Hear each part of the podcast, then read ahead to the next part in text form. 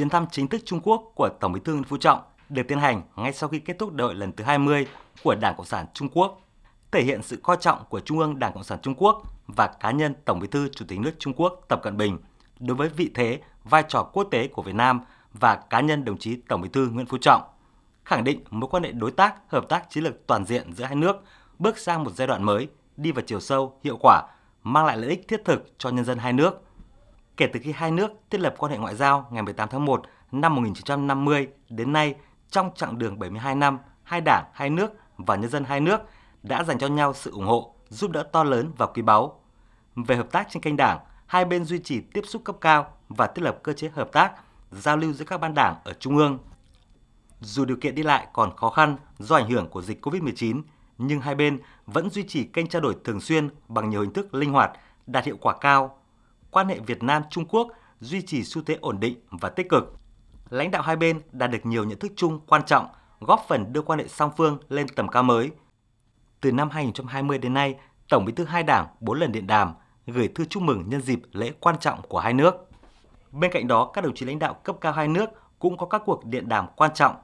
Tại các sự kiện chính trị quan trọng của hai đảng, đặc biệt là dịp đại hội 13 của Đảng Cộng sản Việt Nam và dịp kỷ niệm 100 năm thành lập Đảng Cộng sản Trung Quốc năm 2021, hai bên đều có những hình thức chúc mừng đặc biệt, thể hiện sự coi trọng cao độ đối với quan hệ Việt Nam Trung Quốc.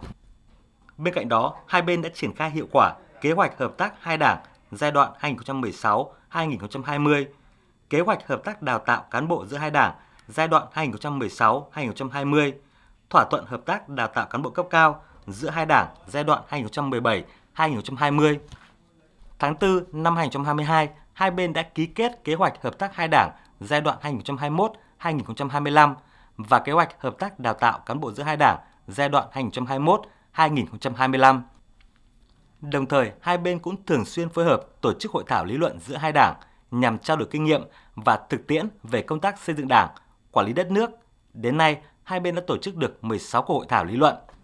Cùng với việc đẩy mạnh hợp tác trên kênh nhà nước, giao lưu nhân dân và sự ủng hộ lẫn nhau tại các diễn đàn đa phương, thì hợp tác kinh tế, thương mại và đầu tư là một điểm nhấn quan trọng của quan hệ song phương và đang tăng trưởng mạnh. Theo đó, kim ngạch thương mại hai chiều Việt Nam Trung Quốc duy trì đạt tăng trưởng tốt. Việt Nam liên tục là đối tác thương mại lớn nhất trong ASEAN từ năm 2016, nước đối tác thương mại lớn thứ 6 trên thế giới từ năm 2020 của Trung Quốc. Năm ngoái, tổng kim ngạch thương mại Việt Nam Trung Quốc đạt 165,9 tỷ đô la Mỹ, tăng 24,6% so với năm 2020. Riêng 8 tháng năm nay, Trung Quốc đứng thứ tư trên 94 quốc gia vùng lãnh thổ đầu tư vào Việt Nam với 143 dự án, tổng vốn đạt 1,4 tỷ đô la Mỹ.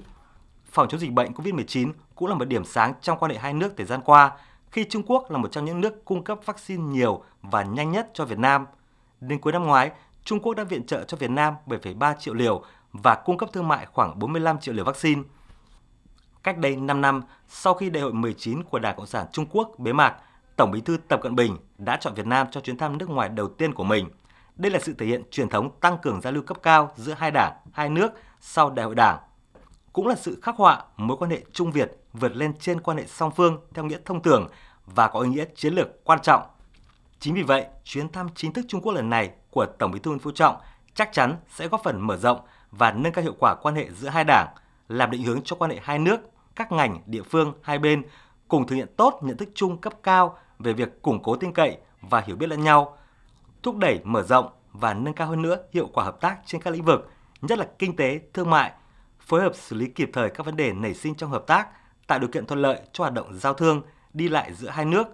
đưa quan hệ đối tác, hợp tác chiến lược toàn diện Việt Trung không ngừng phát triển lành mạnh, bền vững và thực chất.